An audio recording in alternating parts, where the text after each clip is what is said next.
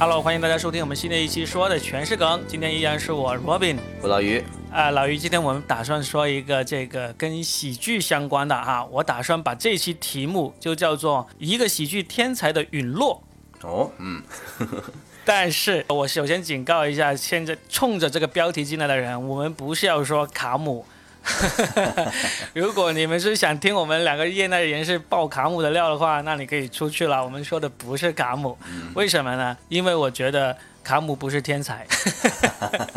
啊，这里还有个梗啊，这是一期吐槽大会啊。我想说的天才是谁呢？我想说的天才是一个十几岁的小学生，他在那个抖音上面的发布了很多模仿老师、模仿那个。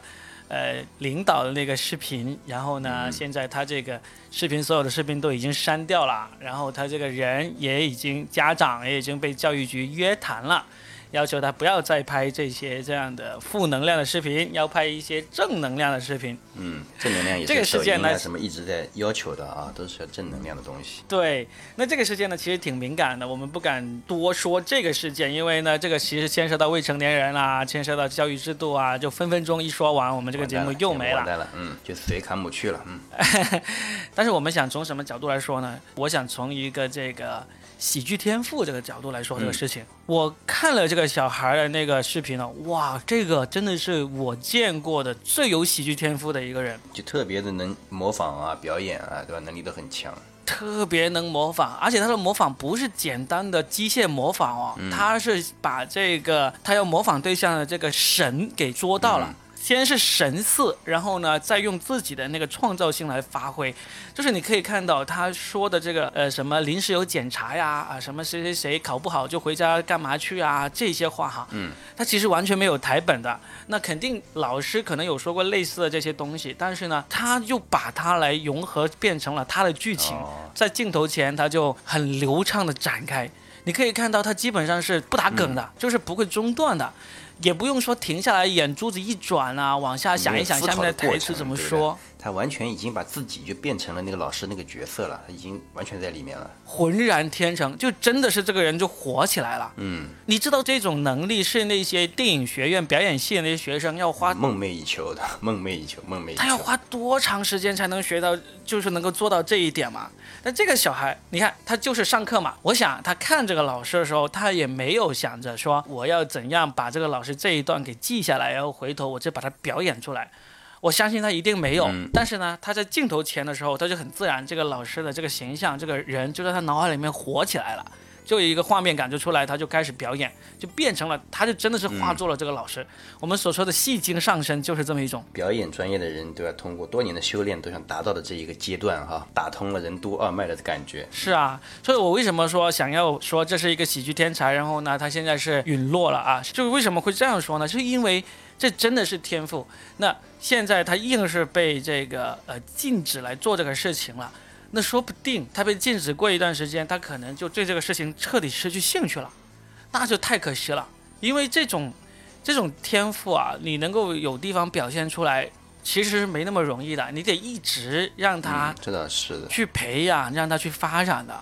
好可惜啊，我就觉得。不过从另一个角度来看啊，你有没有感觉到过？其实对于小孩来说啊，那当然了，他确实是属于那种天才型的选手啊。但是，呃，从平均来看啊，小孩其实他的模仿能力啊，平均就比成年人要强。是的。因为人类就是从模仿来学习的嘛，我们从刚刚出生，他来学习这个世界，通过模仿。对，就有些小孩子为什么他的表情特别丰富，就是因为他刚出生的时候，他看了太多这种脸啊，他才模仿过来的。这是人类用本能来学习的这么一个过程。因为我我对这个话题还比较感兴趣啊，因为之前我还专门了解过，就是因为我们做脱口秀嘛，对吧？其实表演也是我们要修炼的其中一块特别重要的技能啊，然后。在研究这个表演的时候呢，我好像在知乎还在哪里查到过，就是说人的大脑里面有一种神经元，它叫镜像神经元。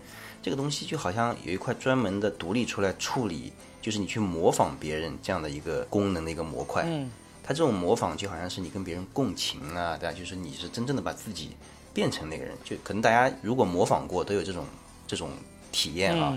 就模仿的时候，其实你是没时间去想啊，我的手要怎么摆，对吧？我的话要怎么说。其实脑子里面有一块东西，就是把自己变成了那个人。对呀这个时候你才可以行云流水的把它模仿出来。对呀、所以我想说，小孩儿是不是有可能他这一块就特别发达？特别发达，因为对于他们来说，这时候最好的学习能力就是模仿。你说你让他很枯燥的去学什么文字啊、呃语言啊这些，其实都要花很多脑力的。我有模仿，对的，他是不需要额外花脑力的。天生的，就是。啊，对我自己非常的了解这一点，嗯因为呃，我自己就是在舞台上那种表演力特别弱的那种人，然后呢，你要往前走的话，你就能发现，你要要是稍微那个模仿的那个功力上涨一点点，你就能够马上看到这个观众的反应，马上是不一样的。嗯，是的有。模仿能力的那个脱口秀演员，那个在舞台上是非常的那个受欢迎的。嗯，然后我们身边的朋友当中啊，其实你，我觉得啊，我们从小到大身边肯定也有一些人，他就是特别愿意，也特别擅长去模仿周围的人，比如说模仿老师也是经常模仿的，对吧？然后模仿老板，对吧？经常会有这种事情。然后经常有喜剧桥段也是你在那边。其中一个善于模仿的同学在那边惟妙惟肖的模仿老师的时候，那个老师已经站他后面了，对吧？这是经常用到的一个桥段。经常有啊，但是我们身边，对我们身边也确实会有这些特别擅长模仿的人。呃，你小时候擅长模仿吗？我小时候其实不擅长模仿，但是呢，现在这样回想，我发现我小时候也是有一定的天赋的，但是呢，非常可惜。第一个没有人发现，第二个呢，等到你自己发现的时候呢，其实已经已经长大了。晚了。对，我小时候有一个什么样的一个天赋呢？我在小学二年级的时候，就是我在那之前，我就已经在班级里面表现出了能够讲故事的那个天赋。在二年级的时候，校长就曾经试过在开校会，就因为他讲有很多规章制度已经讲得很闷了，下面的学生都已经注意力很不集中了。这时候他就说：“我叫冯立文上来给你们讲个故事。”他就让我上去讲了一个五分钟的故事，就是因为我在班会小时候就有登台的经验，就是。对，因为当时这个校长他是有担任我们班的兼任我们班的音乐老师的，哦。他就跟我接触比较多，所以他也曾经在音乐课上面让我在班级上讲过故事，他知道我能讲的，所以他就让我上那个嗯。校会，我们当时全校大概有六百多人，我就上去讲讲故事。这么大的舞台还好对，就全校师生，就是那学生都被吸引住了，就听了我讲了五分钟故事之后，然后校长就继续讲他那规章制度什么之类的。这种事情呢，后来就重复了好几次。校长就是让你来暖场，就等于说对对对对，给他暖场。就是，我就发现，其实这种讲故事的能力，我一直到后面，我其实都没有觉得我自己有这方面的能力，一直到我开始玩脱口秀。我才知道哦，原来脱口秀表演者在英文里面其实经常是被人叫做 storyteller。其实脱口秀就是一个讲故事的人。对，所以一直到后面啊，我到我开始做这个音频自媒体，我大概我是在一八年开始做嘛。然后有好长一段时间，其实我是摸索不到我自己的这个音频播客应该讲什么内容的。然后呢，一直到后来我跟你聊的时候，有一次你你又帮我总结了一下我在这个音频里面的一个特点。你说你说是一八年的时候吗不？还是我们做这个节目的时候？不是，我一八年开始做，然后呢，我摸索了好长一段时间。我一开始是讲段子嘛，就是把自己的段子全都拿出来讲。基本上我把我的所有段子都在这个节目里面讲完了。就是如果各位听众有兴趣的话，你回去回翻我在一八年到一九年之间的，我有很多期节目呢，是大概只有呃不到十分钟一期的，里面都是我平时的段子，我能够拿出来在音频里面讲的一些段子。基本上都讲完了，然后呢，我就不知道该讲什么好了。嗯，后来呢，我还曾经试过有把我现实生活中的一些故事拿出来试讲了一下，其实反响也不错。嗯，直到后来，我在那个去年年底的时候，我不是跟你开始来远程的来录音，来录这个播客嘛？你就总结了一下，你说我有一些什么特点？你说我有那种慢慢讲故事，把故事娓娓道来那种能力。其实就是因为你跟我说，我才开始逐渐逐渐把我们这个音频播客的那个方向给定下来。我们就是以一个哦，这样的，对，我们就是以一个热点的那个话题来切入，切入之后呢，我们就开始加入观点，然后在这个观点里面，我们就能够想起来一些自己接触过的，或者经历过，或者听过的那个故事，然后就把它给讲好。我发现这个其实是可以做到的。对，那看来我无意中还是起到了一个很大的作用嘛。哦 对呀、对啊，因为你跟我说之后，我开始回想，我就发现，就想起来，我从小学二年级就已经有人发现了我这个讲故事的这个能力了。后面为什么不好好表现一下？对，后面就一直没有用啊，这个就好可惜啊。平时我跟朋友聊天的时候，也经常是我一说起某个事情，他们说不知道，我说啊好，我来跟你说，就基本上我都是来扮演这个角色的，我就能够把这个故事的来龙去脉、前因后果，然后呢，包括里面的这些高潮部分，就很适当的在某一个时刻把这个高潮给讲出来，然后中间又加入一些梗，其实这个是一种能力。那很可惜，对 这种能力是我到了四十岁之后，我才发现，哦，原来我有这个能力，我现在可以把这个能力重新给培养一下起来。但不可惜，不可惜的。其实有很多人可能确实一辈子都没有办，没有机会啊去发掘自己到底的兴趣爱好和能力到底在哪个方向，对吧？嗯，四十岁不算晚了，其实嗯，不算晚，我现在就开始来讲这样讲的，所以。包括我们现在这几次音频，基本上我们也是通过一些热点事件，然后开始一个一个的故事来讲嘛，对吧？这个我觉得，嗯，我我听了很多其他的同行的那个播音频播客，那其实他们很多时候呢，现在做的好的几个同行啊，他们很多播客其实都是在讲那种小清新、小文艺的东西，都是访谈型，然后呢，他就会去讲一些电影啊、小说呀、漫画呀、音乐啊这些东西。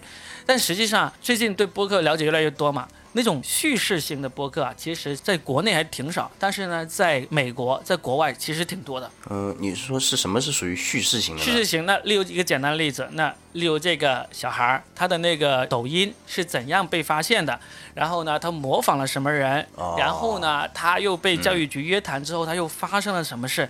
其实这些事情，如果叫一个不会讲故事的人来说，他可能就前言不搭后语，就把这个事情断断续续、哎东一榔头。就如果要我讲，我也是的，我可能会把信息全堆在你面前，然后就棒就丢给你，你自己去理。这种可能会是这种风格。对，就假如我要把这个小孩的故事给一个完全不知道的人来说，我基本上我就会这样说：我说你知道吗？现在最近有一个小孩，他特别火，为什么？因为他模仿老师，模仿到连教育局都把他给叫去约谈了。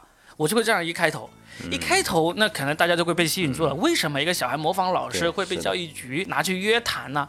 那我就可以开始说，从这个小孩是谁，他怎么做，他模仿了什么东西，然后呢，到最后的怎样被约谈，这个娓娓道来，就像你总结那样子，我是可以把它给娓娓道来的。对，你可以把这个信息拆解开，对吧？然后呢，根据就是别人愿意听的这样一个顺序再，再喂给他，等于说是。对的啊对，这确实是个能力，就是尤其是现在这个世界啊，它你看信息很多，其实的，嗯其实光纯的信息它是不值钱的，对吧？它就是一堆数据在那边的，需要有人给它精心的整理好，对吧？然后像提纲一样分好了再给大家。对，这样的事确实是有价值的。所以我就觉得小孩子天赋这种事情啊，其实如果越早发现，你越有有意的去培养，这是真的是很有必要，就对这个孩子会一生都有用处啊。你就像，假如我从小就被人一直开始来培养我这个讲故事的能力，就算我最后不做音频、不做视频、不做一个自媒体，那其实对我的工作也很有帮助的。我在公司里面做工作，我在上台，你讲故事，做做 PPT，是不是对？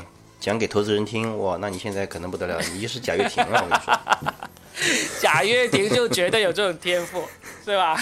对呀、但他只是可能把这个能力用在了一个 不是很正面的这个角度啊。嗯，对啊。那老于你自己有没有发现过自己其实也有对我刚才就想说，其实我是也是那种就是在小时候被周围的人认为是那种模仿能力比较强的人，嗯但是我长大之后，其实你也了解，我没有体现出来哈。这个不是我的模仿能力下降了，我是属于不太擅长去表现自己的那种人。就是说我自己在的时候，我还会去模仿。嗯我小时候很喜欢听相声，嗯然后我有个特点就是我喜欢听的东西，就像唱，就别人喜欢听歌，就把那个歌背下来，对吧？我不喜欢听歌，但是我喜欢听相声，我就会把相声背下来。这这种背是属于带角色的背，就是就是真的是把自己想象成那个人。然后我记得我小学时候还有一个相相声搭档哈，他也是跟我一样的人，他喜欢去模仿。我们俩要准备一个相声节目，就是我给他一盘磁带，对吧？我说你听那个捧哏，我听那个逗哏，对吧？然后吧就把听两遍，两个人就可以把整段相声给别人背下来了，都是这样子的。嗯甚至于我也喜欢听小品，我也背小品。就是我那时候我妈妈、我外婆，这我们三个人在上海的这个石库门房子里面。那时候我的太外婆在上海有个石库门的房子，我们这三代人躺在床上，晚上我妈说我儿子会背小品，你背一个给外婆听。然后我就在床上分角色，把几个角色全背给他听。就是在我感觉我现在的这个记忆当中，我认为当时背的还是很完整的。这个能力呢，也不局限于就是相声小品的喜剧内容啊。后来我发现，只要我感兴趣的东西，我就喜欢去模仿。比如说到大学里面，那个时候我们上大学的时候，流行那个于世伟的一个管理学讲座。那个讲座我特别喜欢听，我不知道为什么，听了大概也就不下八九遍吧。然后整个的他的腔调什么，我就全学下来了。然后在我们那个时候是学农业的嘛，然后在那个去总部实习的时候啊，路上总部到分部去的路上，大概有个二十分钟车程。然后那个二十分钟，我就开始给同学们学那个管理学讲座里面那个人讲话。啊啊！后来就全车的同学都过来听，坐在前面的人说，我还以为是谁开着那个管理学讲座在看呢。我是特别喜欢模仿的，这个是挺好的一个才华呀。其实我看到我早期看你表演的时候，也挺多这种模仿的。嗯，后来开始走理论这条路子了嘛，可能就是模仿就少了。嗯，其实你应该重拾它。嗯。我印象最深，你的模仿能力是什么时候呢？是一四年的时候，我们不是去江西南昌参加那个谁能逗乐喜剧明星嘛？哦。然后不是你在舞台上那个表演的模仿，而是节目录完之后，我们在酒店房间里一堆人，就是我和你、程璐、梁海源、三弟，呃，这些都在房间里的时候，我还有印象，当时笑的都快岔气了。对，大家都笑疯了，就是就是，其实就是模仿同行的一些。一些圈内的一些好玩的事情，对吧？模仿起来特别有意思。笑的就已经对，好像要窒息了。当当时确实 是的，是的。不过我最喜欢模仿的，其实我我这辈子模仿对象的是我外公。为什么？因为他属于是因为我我妈跟我外公关系不是很好，我跟我外公见的面没几面，其实时间不长。然后。就把我外公的整套的这个言行啊，什么都学下来之后，我妈就是仿佛又在我身上看到了外公小时候是怎么教育他。你你现在抓回来啊，你把这个东西弄回来，就变成你的特色呀，这个很有用的。怎么说呢？就是嗯，哪怕是在生活当中，我最近可能确实年纪大了以后啊，就像我刚才说的，可能第一呢，就可能镜像神经元这套东西被抑制住了；第二呢，就开始理性的这个模块开始不停的在壮大，可能也它挤压了这个模仿的生存空间。啊，明白。所以我觉得小孩儿特别擅长模仿，嗯，就像你说的，他其实这个小是他这个小孩子的一个生存的技能，对吧？他通过模仿，他去学习，以及他就知道这个世界上什么是能干的，什么是不能干的啊。然后，当然了，现在就像我们这次热点里面讲的这个小孩，他是把这种能力变成了一种喜剧的天分啊，也是非常的难能可贵的。是的。所以呢，我我现在就觉得这种小孩子天赋出来了，然后呢，要保护他或者说培养他，这个真的是非常重要。我就特别注重对我女儿在这一方面去做这个事情。那你有没有挖掘出她什么的天赋呢？她就是模仿这一块，她特别愿意模仿啊，我就特别鼓励她。原来我没有想这个，但是呢，她有一次，但是呃，她去了一趟台湾回来，她就经常在模仿台湾腔说话。我就很鼓励他，每次一说台湾腔说话，我我就跟他一起学，跟他一起一起讲，啊，他就特别喜欢。然后呢，他也回来，也是有这种模仿老师啊，模仿这个外公外婆啊，这些其实我们都特别鼓励他的。就是说，跟那个钟美美，就是那个小孩的家长相比呢，我不会把他这个录下来，然后放到抖音上面去，这样现在就这样子去获取这个流量，获取这个关注。但是我会特别鼓励他的，我现我甚至把这个钟美美的这个视频拿给他看，我就说，哎，这个小孩模仿的很好玩啊，你能不能这样子啊？我知道这个东西呢，他愿意喜欢去做，乐意去做是好的。但是呢，你像他的父母那样子把他放到抖音上面，其实这个其实是有点失策的一步，就是在于你红了起来，然后呢，现在就被这么一约谈。就处于风口浪尖，对，这个是确实是个双刃剑啊，就是有可能它确实是火了，但是万一这个东西它跟主流价值观不符的话，其实还是有一定的政策风险的。对呀，因为你知道现在做喜剧我们有多难嘛，就是一定要正能量，但是正能量就不是喜剧啊，对吧？所以在这个情况下，我觉得像这个小孩儿，他如果不一开始就放到网上，能够引起这么大的那个反响，他而是把这种负能量的本领都学会了。就是所谓的负能量的本领都学会了，模仿别人啊，把别人的一些阴暗面啊、不堪的一面给呈现出来之后，那他需要走向舞台了，你就知道你需要受这个我们所谓的这个正能量这个规范的时候，你那时候已经有能力。怎样把喜剧包裹在一层正能量的外衣下面，然后把喜剧给呈现出来？对他，那那也好，嗯，那也好，他等于说是小小的年纪就已经感受到了审查的这种感觉，对，他就已经感受到了正能量的威力。你知道这种。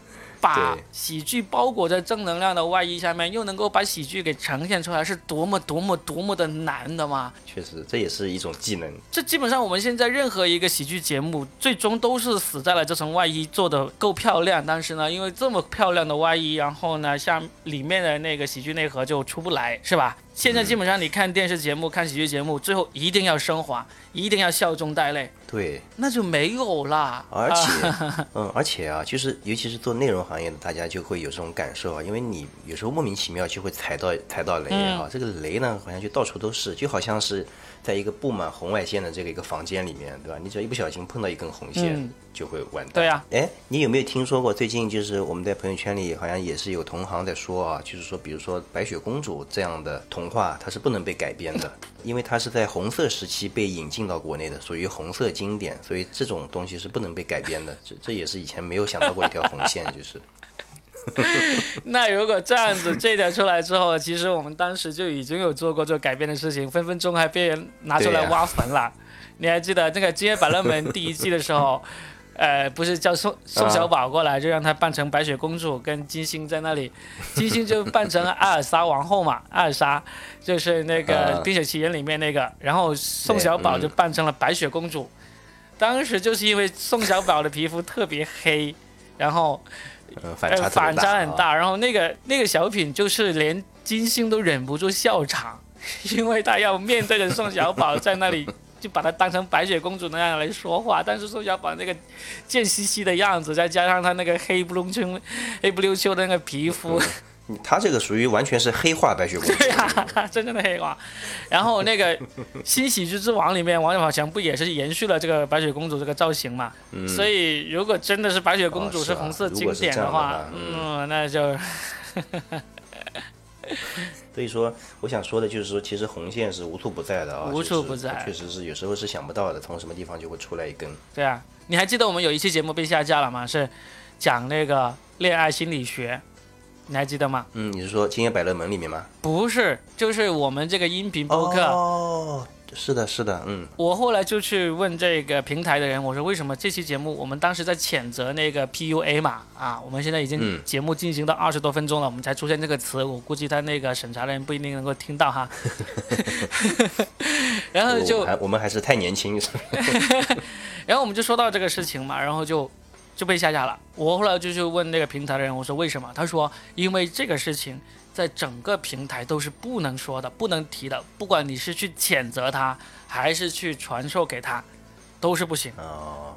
后来我还整改了一次，我就直接把这个 PUA 这个那一整段都给删去了，但是保留了你说的那一段，因为你当时是你说的，你说早年这个事情呢是叫做恋爱心理学的。哎，对，嗯。这个恋爱心理学也是不能说的。哦。这说明已经回溯到过去的这个名词啊，它也是问题的。嗯，所以这一期节目就一改再改，最后改到最后，终于还是完全给下去了，就再也看不到了。所以你就我们踩到了很多线。对，你就真不知道这个线就在哪里。什么时候你能够知道这个线在哪里呢？就是当你被下架了之后，你才会知道哦，原来这里是有条线的。而且它真的是跟这个红外线的房间一样，那些线还是在移动的，就是对吧。它今天可能这里没线，明天可能就有了。对啊，我前两天又被下架了一期节目啊，就是说什么呢？就是我说到某个明星，他就说这个他的应届生身份造假那个事情嘛。哦。我就说这个事情为什么要被下架？他说因为你说到了高考，高考呢就是一个国策的一个制度嘛，说相当于不管怎么样，你说高考，不管就是说高考学生辛辛勤的备战高考啊，还是怎么样，嗯，反正就不能提啊。对你就是不能提。所以呢，这个真的是做喜剧就是这么难。当我看到这个小孩，我在我心目中他真的是天才型的选手，他就这样子硬是被呃暂时的禁止来来做这个喜剧的时候，我觉得真的是挺心疼的。那你说有没有可能啊？他就是他把这个天赋啊，再用到一些正能量的方面，说不定还是有机会啊。嗯，我问你嘛，这种模仿的本领，你来模仿什么正能量的东西会好笑呢？一阵沉默，对不对？一阵是的，我我我就觉得是这样子。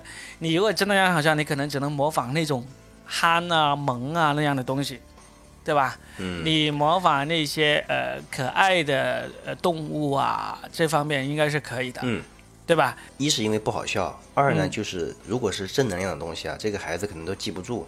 因为他之所以能把这个老师记得这么深哈，也是因为这个老师的一些行为，在他在他的这个印象里留下了很深刻的印象哈。对，正能量这个东西，可能小孩听着听就睡着了，根本就不想去记。嗯，所以这个小孩就是如果有幸他的家长能够听到我们的建议的话，其实你要应付这种正能量的审查。首先，这个小孩子私底下怎样模仿这些人物的黑暗面，你都不要去阻止他。但是，对，现在金牌编剧要给你传递一下怎么过审了。对，但是呢，如果你说你需要曝光，你需要让人看到你能够模仿正能量的东西，那你就往那些可爱的、萌的那些东西去模仿。这样子呢，在这个小孩的这个学习阶段，是能够让他的这个学习阶段不中断。然后呢，又能够保持适当的曝光的。当然了，如果是那种呃，就是技术水平稍微高一点的这个测有这个编剧团队的话啊，他也可以在后面就升华一下整个主题，对吧？把它往后拉一拉啊，然后什么笑中带泪啊。反正到了他成年之后，他就自己可以考虑了呀，对不对？你变成了成年，你自己就你这个天赋一直在锻炼、锻炼、锻炼，没有中断过。因为这个很重要的，就像一个艺术家一样，确实是很重要。所有厉害的艺术家都是从小开始练习，然后中间一直没断的。你要是这个小孩，你看他现在可能是初一或者是那个呃小学五六年级吧，他又是因为这个事件，他就硬是中断了，然后呢，他到了大学成年了，他才开始重新重拾的话，其实很有可能他已经回不来了。哦，回不来，回不来。你看我，我现在就是完全已经丢掉了，就是那种模仿的能力了。嗯，就是想有都不能有了，好像就好像他就是属于一个年龄段才会有的东西。对，真的是。我自己现在经常老是拿自己的这个事件来说，也是这样子啊。你看，我小时候就能够被叫上五六百人的校会上面去讲故事，然后呢，我初一我就开始在这种全国性的杂志上面发表文章，然后一直到了高中高考的时候呢，我是要报这个中文系的，但是最终家里人就是说报中文系将来不好找工作，所以你读的还是理科是吧？文科。最后我就报了文科的哦，对，最后我就报了这个工商管理市场营销，然后呢，因为是学市场营销，就从大学四年都没有再怎么做这种文艺创作的事情了。嗯，毕业之后我就去那个什么，就去这个呃，在写字楼里面工作，做这种销售啊、营销的工作。我从两千年毕业，一直到二零一二年，我才突然就是那时候算是稍微财务上没有什么大那个压力嘛，然后我就开始嗯讲脱口秀，就中间整整工作的十二年，加上那个大学的四年，有十六年的时间，其实我是完全放弃了在文艺方面的这么一个打磨。因为我高中阶段我还有加入学校的文学社，有写诗，有写这种小说创作。哦，但没想到你是个文艺青年，嗯。对，我在大学期间就开始中断了这个创作。我现在回想起来，我大学期间跟这个现在我正在做的事情有一个很相近的一个地方是什么时候呢？就有一年暑假，我因为参加这种学校的所谓的勤工助学，学校呢就有一个乐队，他是要当时参加一个送戏下乡。就是专门去给那种呃 广东的一些贫困的那个呃山区啊，去暑假期间去给他们表演的，给他们送一台文艺晚会，就是里面主要是唱歌跳舞为主，然后呢有一个主持人。我那时候我跟着去，我不是去表演哦，我是因为作为学校的那个呃团委里面的一个灯光工作人员，因为他们就找那个 学生来做，我就给他们去调灯光。这是你的舞台经验的开始，是不是？没有，我没有上舞台，但是当时是这样子，我们有一次去到那个当地一个农村表演的时候，在那个礼堂里面表演，就那个电不知道为什么一直没有调上，所以呢，他那个乐队的乐器一直没有办法去表演。那时候呢，就等着当地的那个电工在调那个电。当时那个主持人就是那种小帅哥，说普通话比较标准那种。然后在这台上他就很尴尬，他就愣在那里等。然后台下那个两三百个观众就在那里愣愣的等，他也不知道说什么话。我就开始跟那个帅哥说：“我说你跟观众聊聊天啊。”他说：“聊什么？”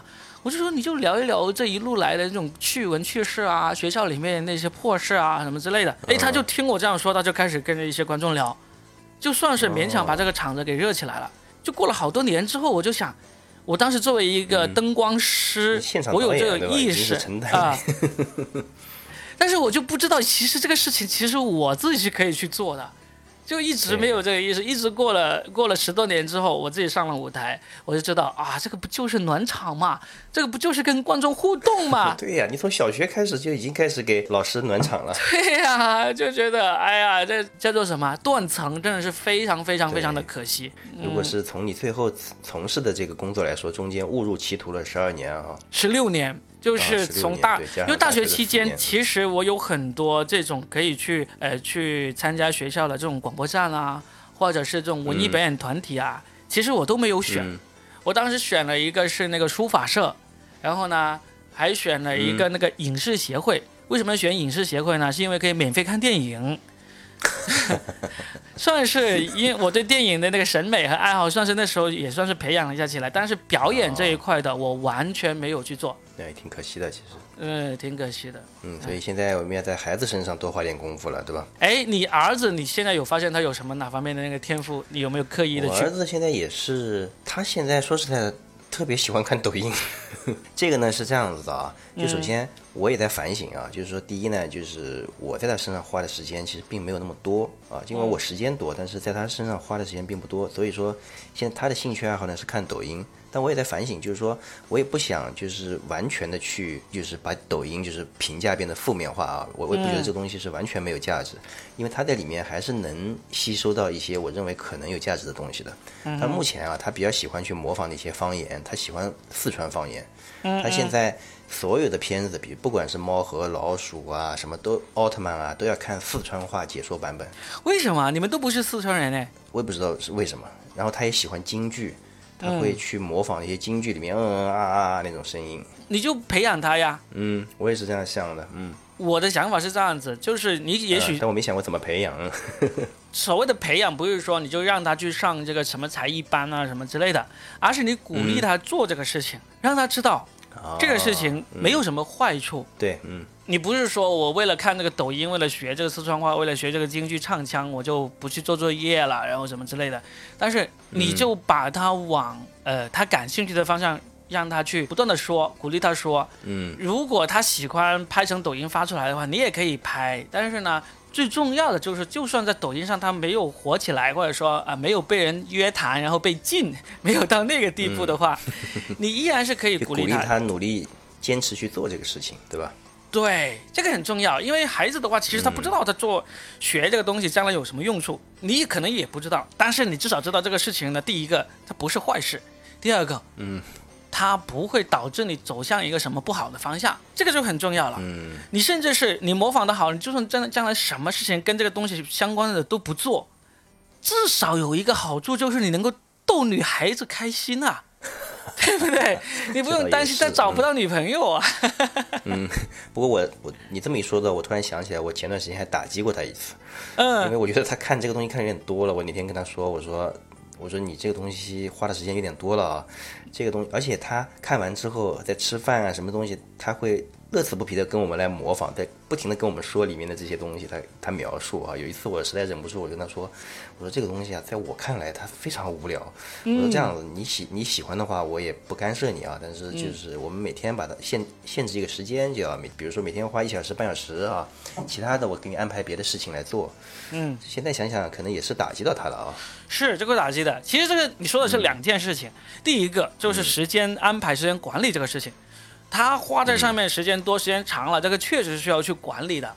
但是在他拥有的那个时间段之内呢，你让他去发挥，就是他看到一个很好笑的人模仿出来，你觉得无聊，但是是因为你觉得啊，你你不是他的观众啊，你知道吗？是的，是的，嗯，而且我对这个世界的理解也没有这么准确，其实 是的。就像我们经常说一个段子，下面无数的弹幕、无数的那个评论说：“哎呀，傻逼！我就只我就只有我一个人觉得不好笑吗？什么之类这些大把这样的。”其实我们把自己的视频、我们的表演放出来，也是一个筛选观众的过程。作为脱口秀演员，我们最清楚，我们最终是要逗笑那一部分接受我们笑点的那部分观众的。嗯，所以我就建议你跟你儿子就是这样一点，你觉得他时间过长了，那你就帮他把这个时间给规划好。但是呢，他在他自己能够拥有这个时间里面，他学什么东西，他只要不是学那种就很恶心的东西，呃，那种坏的那种东西，那你就让他学啊。无聊是因为你觉得无聊，那他为什么学呢？是因为抖音上有很多人觉得不无聊。对，其实是的，而且可能加上我的引导啊，说不定也可以把它变成一个好玩的事情。而是的，他可能就会去了解，哎，这是什么方言啊？这个地方在中国的哪里，对吧？那么跟这个东西相关的文化，他可能也会去了解它。很简单一点嘛，就是例如他学四四川话，他给你讲一些很很毫无意义的那个内容，你就觉得无聊。但是你这时候就可以引导上，你说，那你用四川话给我讲一个，把那个白雪公主的故事给我讲出来，行不行？那你就是在引导他了，对不对？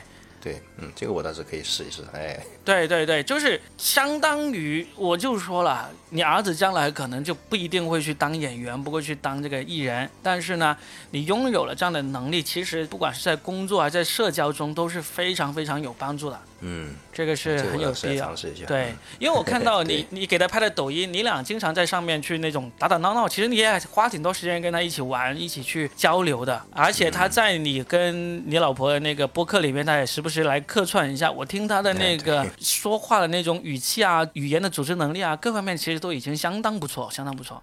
嗯，他今天晚上还提了这个了，他又他说你你们最近录怎么不带我了？嗯。对，我说我下次组织一个模块啊，专门把它拿过来，在里面录个两三分钟。对你给他挑战嘛，然后因为你说的话呢，那个不够好玩，不够有趣，所以我们不带你了。他肯定就会愿意来说，那我只要怎样才能说到有好玩，说的有趣呢？就给他给他设立一个目标啊，也是。对，小孩子其实特别愿意挑战的，因为他在外面他可能是怂包，他可能是随随便哪一个人给他挑战，他可能就马上就怂了。但是父母的挑战，我跟你说，小孩子是很勇于去挑战的。嗯，对，因为他在你面前没有这个这个失败了会有什么惩罚那种压力，或者失败了怎么丢脸那种压力，他没有。尤其是小男孩，其实是小男孩，其实啊，他有一个很大的任务，就是要超过爸爸啊，他会不停的来挑战你。嗯嗯，对的对的对的。所以我知道咱俩聊很多东西，最终聊着聊着都是会往育儿方面去聊的，但这也是我们的特色，就是谁叫我俩都是刚好是有个孩子在读，准备读一年级啊什么之类的这些，对吧？嗯。对，嗯，而且尽管啊，就有一些呃听众还没有结婚，或者说还没有孩子啊，但其实就是说关于家庭以及父子或者亲子关系这段记忆啊，其实是每个人都有的东西。因为这个东西其实你自己会感同身受，你小时候经常就会被家长说啊，这个东西很无聊啊，呃，干嘛要学，干嘛要弄。但是现在你要知道了，这个世界上很多无聊的东西，最终都能够成就大事情。对，对，是吧？而且有时候也是我们片面的觉得它无聊，因为每个人的领域不一样，尤其是现在这个世界细分的这么厉害啊，你真的不知道。就比如说从前我们那个年代哈，打游戏是非常无聊的事情啊，但现在游戏打得好的人其实收入也非常好哈，也有他自己的圈子，能得到自己的尊重哈。其实很多时候说出无聊那个人，他问题在于说这句话的人那个身上。你觉得这个东西无聊，就代表两个第两个东西，第一个你不是这个东西的这个受众，所以呢你会觉得特别无聊。第二个就是你自己没有足够的耐心去了解这个东西，说不定你了解完了之后，你会喜欢也不奇怪。但是呢，是的，我们从小受到的一个对待就是家长一说无聊，家长一觉得无趣，就一刀切，不让你玩，不让你做。对。然后呢，你就被扼杀了，你的这个才能啊、爱好、兴趣爱好都被扼杀了。跟你聊完，跟你聊完这段时候，其实我感觉到，就有可能这是一种在家里有时候我是避免自己去用这种成年人的。态度去用一种专制的方式去对待孩子啊，但其实我说这个东西无聊，其实也可以看成是一种文化上的专制。其实就是我我觉得好的东西才是有趣的，就好像是这种感觉啊。对，父母就是家里的广电总局，你 就是起到这个审核的作用。你觉得无趣的，你就不让他玩，不让他去做了。其实这就跟我们现在做演出、做内容遇到的广电总局的这个是一样的。看来我要放宽一下家里的审查制度了。这样的话，嗯，对，真的要放宽它，因为就像所说的，你觉得无聊是因为你不是他的受众而已。嗯，对，好，所以我跟他交流交流。嗯，因为我也是从这个呃模仿老师这个小孩身上就看到，真的是很可惜。我就真的真的希望这个小孩的父母他能够有我们所说的这种这种意识啊，就是说，虽然你的孩子现在是被教育局约谈了，但是不代表你这个孩子的这个才华是不行的。恰恰相反，就是因为你的孩子才华惊人，你才会造成这么大的这个影响力。那么在这种情况下，你该怎么做呢？你就是好好的保护他这个才华，能够不受隔断的持续的往前锻炼、锻炼、锻炼。同时呢，想办法不要让他受到这种外部这些觉得他无聊、觉得他负能量那些人的去打压，是吧？你可以在家里继续练啊，你可以在私底下继续练这些东西啊，或者你继续录下来了，你不要放到抖音上就好了嘛，你就保存起来，将来有一天他变成成年人了，他自己再来处理这些视频就好了。对。但是这个确实在艺术之路。你让他在艺术之路自己上面去好好摸索，不要停，真的不要停，一停了，就很有可能回不来，到时候也就可惜了啊。嗯，肺腑之言，痛心疾首。好吧，那我们这期也是，呃，毫无例外的就又聊到了这个小孩教育的这个问题。呃，我们也是在一个筛选观众的过程啊。如果你觉得我们聊的这个不是你那么想听的啊，没关系，我还有另外一档专门聊八卦的节目。对对对对对，叫做真八卦，你可以去听一下。行，那我们今天就聊到这儿，下期见。嗯，拜拜，拜拜。最后给自己打一个广告哈。我正在参加喜马拉雅的中国有播客比赛，非常需要大家的投票支持。